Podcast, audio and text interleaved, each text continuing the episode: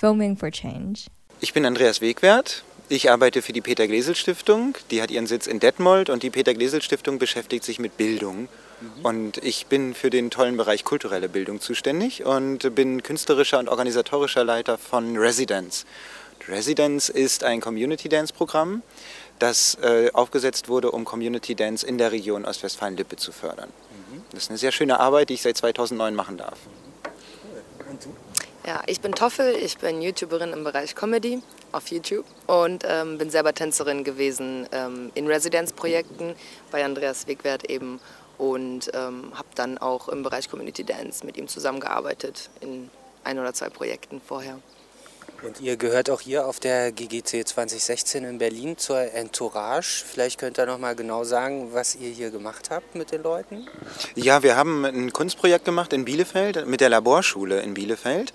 Und das war ein vierwöchiges Projekt, was von Schülern der achten Klasse ausging. Die haben dort die Möglichkeit, ein Entschulungsprojekt zu machen. Es ist im Prinzip ähnlich vergleichbar zu der Herausforderung. Und äh, ihre Herausforderung bestand darin, ein Kunstprojekt zu machen.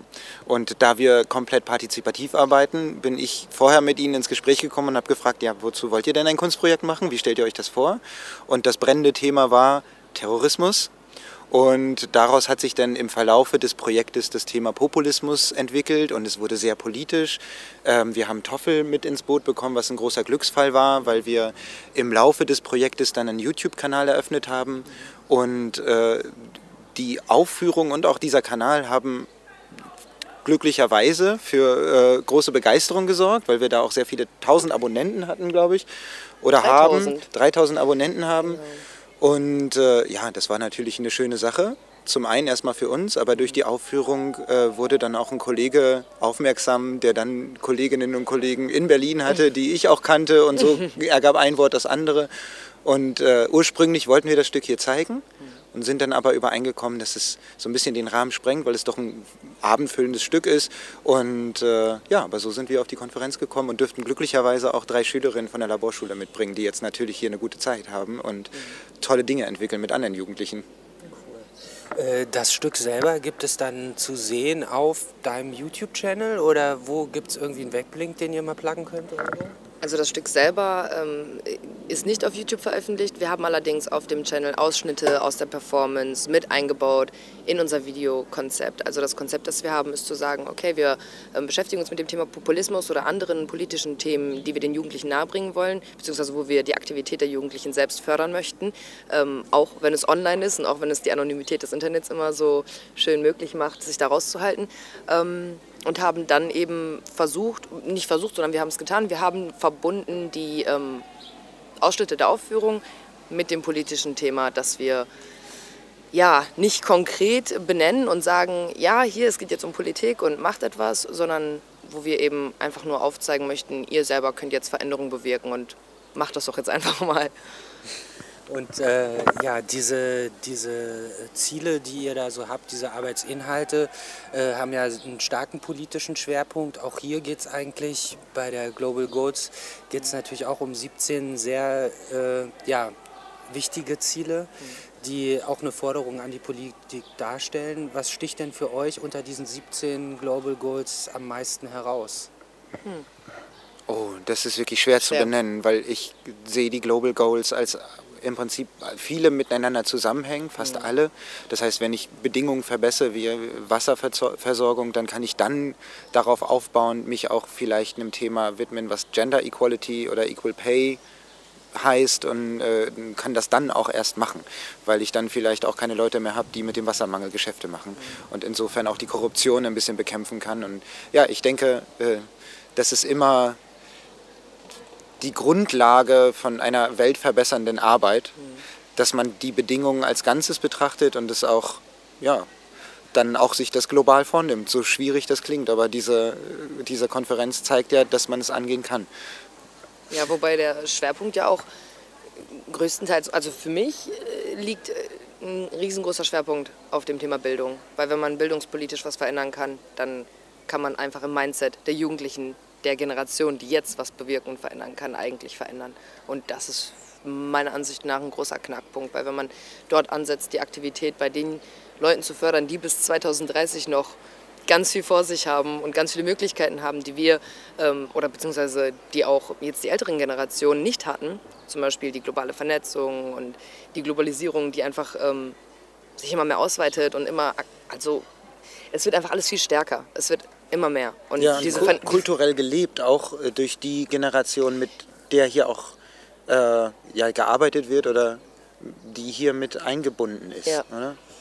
Genau, diese Vernetzung, die Vernetzungsmöglichkeiten, das ist eigentlich alles äh, veränderbar in der Bildung. Und deswegen finde ich, Bildung ist eigentlich ein ziemlich wichtiger Schwerpunkt von dieser Konferenz für mich. Du bist noch nicht so alt, oder? Nein. Nee, weil, äh, also wenn man so alt ist wie ich, dann äh, manchmal guckt man und sieht die Jugendlichen so und fragt sich so, was brauchen die? Ja, was ist die Herausforderung für Bildung? Wie würdest du das einschätzen mit ein bisschen weniger Abstand? Was sie brauchen, um. Was die Herausforderung ist. Warum muss Bildung verändert werden? Hm, ist ein bisschen schwer zusammenzufassen. Also ich denke, dass Bildung verändert werden muss, weil. Hm, wie bringe ich das auf den Punkt? Am wichtigsten ist es, Aktivität zu fördern meiner Ansicht nach. Und es ist halt oft und lange so gewesen, dass gerade Jugendlichen zu wenig zugeschrieben wurde. Das waren dann eben keine aktiven, beteiligten Leute, die am Prozess und am Geschehen sich irgendwie einbringen können, sondern Menschen, die sich zurückhalten und beobachten und die Großen machen lassen. Und ich finde, wir sind mittlerweile da, dass eigentlich gerade Jugendliche mit am meisten bewirken können weil sie sich unmittelbar auswirken auf die älteren Generationen und weil sie ja auch irgendwann die ältere Generation sein werden, die das an die nächsten weitergeben.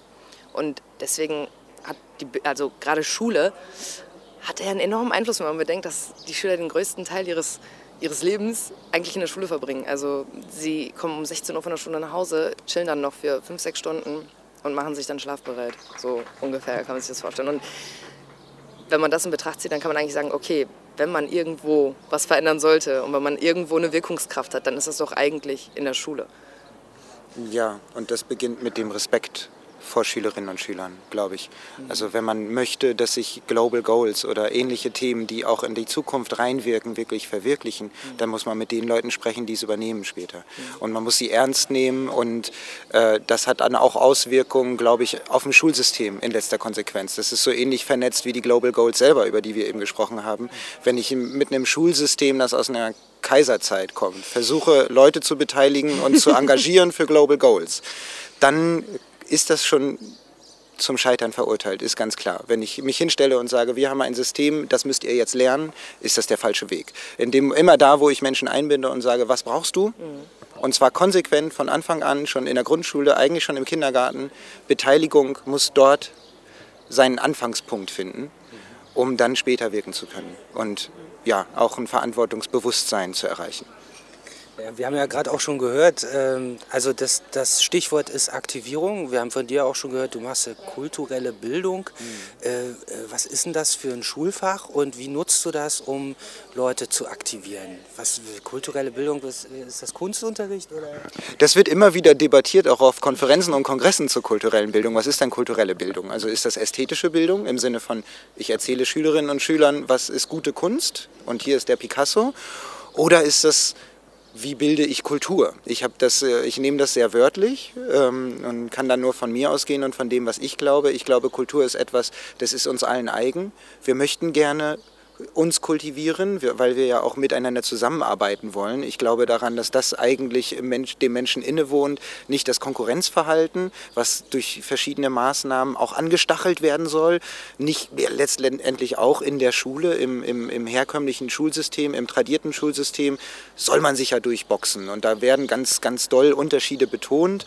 Ähm, aber ich glaube nicht, dass es das ist, was uns Menschen jetzt wirklich ausmacht. Ich glaube, wir wollen eigentlich zusammenarbeiten kooperieren. und kooperieren.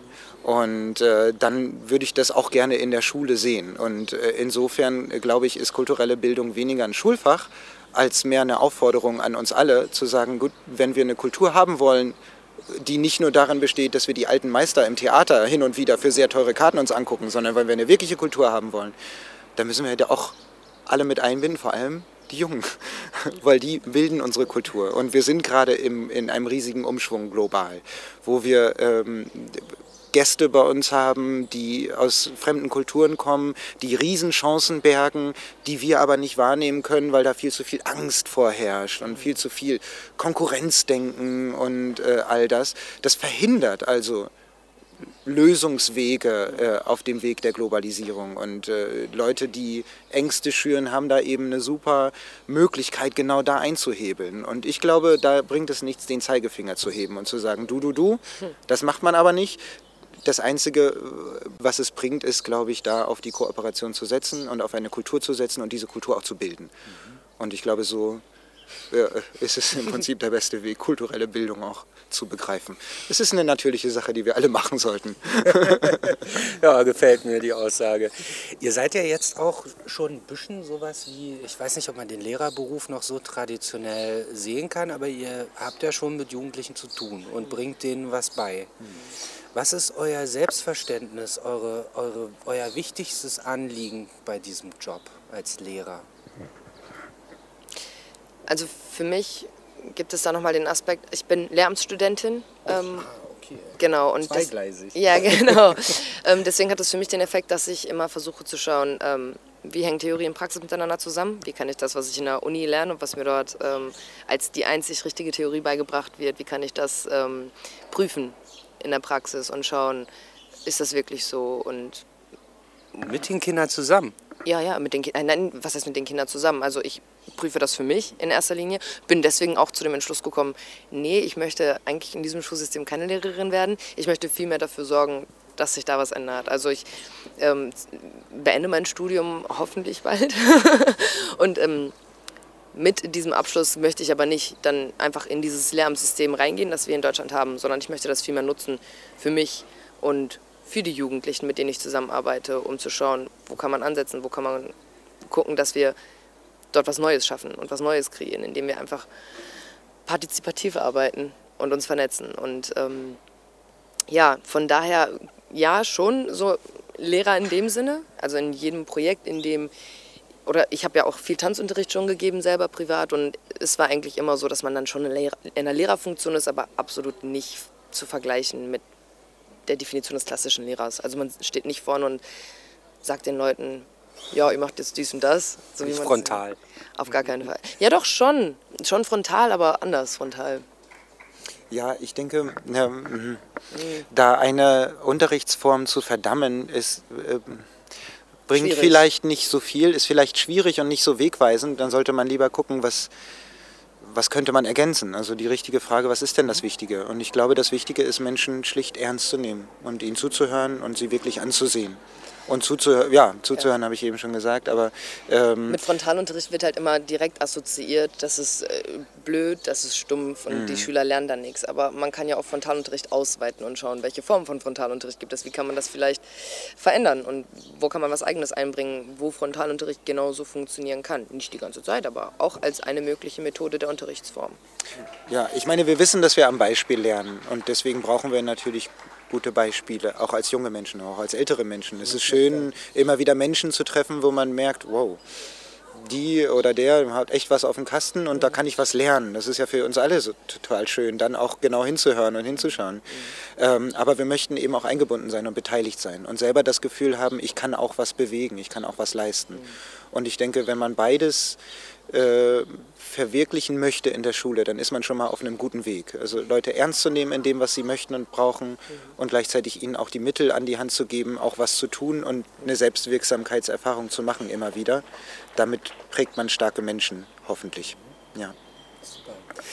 Äh, wir haben ja jetzt hier, ihr wart jetzt eher Protagonisten hier oder habt ihr auch an Workshops teilgenommen? Also meine Frage geht darauf hinaus, dass äh, ich von euch nochmal so einfange, was war die wichtigste Inspiration, die ihr hier auf diesem Event, bei diesem Curriculum für euch gesammelt habt? Das, was hängen bleibt, wenn ihr zu Hause ankommt.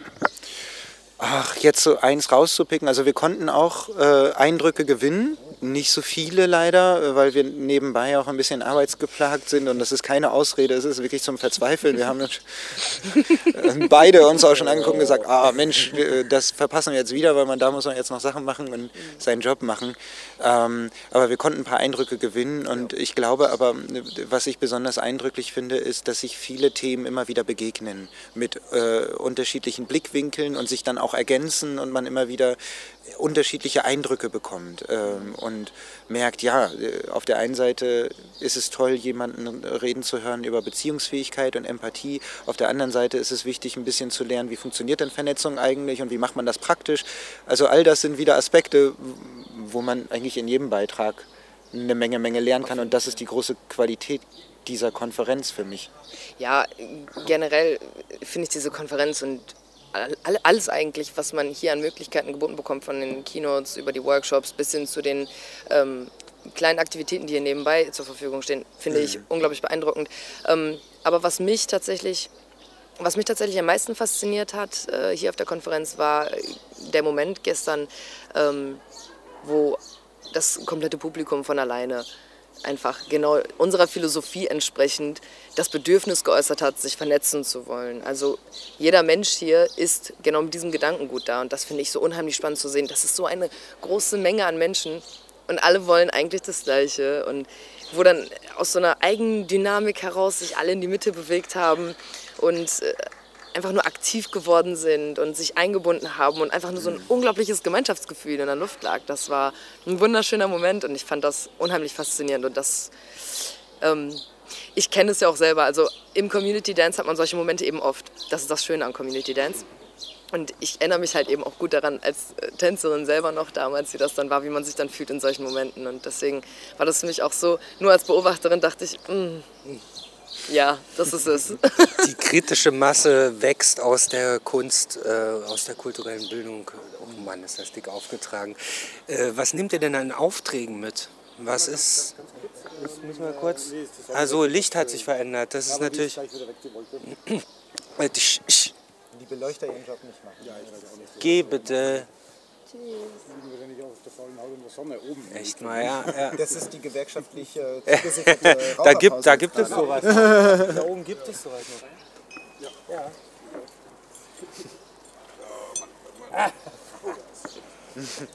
Außerdem war hier ganz eine Mücke, die auf mir herumgekrabbelt ist. Ah, oh, fürchterlich. okay, jetzt ist wieder gut. Ja? Ja, wir können Geht's weiter? weitermachen. Ja. Ja, wir waren bei der Veranstaltung an sich und jetzt würde ich gerne noch wissen, welche Aufträge ihr mit nach Hause nehmt. Was steht als erstes auf eurer Weltveränderungs-To-Do-Liste, wenn ihr nach Hause kommt? Weiß ich genau. Äh, wir werden weiter an unserem Kanal arbeiten, der Viralkanal. Ja und äh, dort Inhalte auch präsentieren, mit Leuten weiter in Kontakt kommen, weil da haben wir jetzt vor allem ganz viele junge Leute, mhm. die sich auch tatsächlich beteiligen, die kommentieren und zwar nicht blödsinnig kommentieren, sondern wirklich kommentieren. Sich wirklich auseinandersetzen und auch untereinander in den Kommentaren äh, ganz viel aufeinander eingehen und Diskussionen äh, fortführen. Fortführen, ja. Ja, ja und wirklich in, in Kontakt bleiben wollen auch. Und das ist eine ganz großartige Sache und das gilt auch für alle anderen Sachen. In Kontakt bleiben und auch Inspirationen, die man hier mitnimmt, äh, tatsächlich durch Menschen sich weiter mit denen zu vernetzen und mhm. eigentlich den Impuls nicht verpuffen zu lassen, sondern ihn aufzunehmen und ihn weiterzutragen. Naja, und in deiner Position dann wahrscheinlich auch noch weiterhin Projekte zu machen im Bereich Ja, natürlich. Natürlich möchte ich meine Arbeit weiterführen. Ja, aber jetzt im Besonderen jetzt äh, in Bezug auf, den, auf die Konferenz ja. Mit dem Kanal, ja. Also auch im Internet machen wir auch was. Natürlich. Ja, genau. Also auf YouTube, Hashtag viral. Ja, das ist unser. mit W.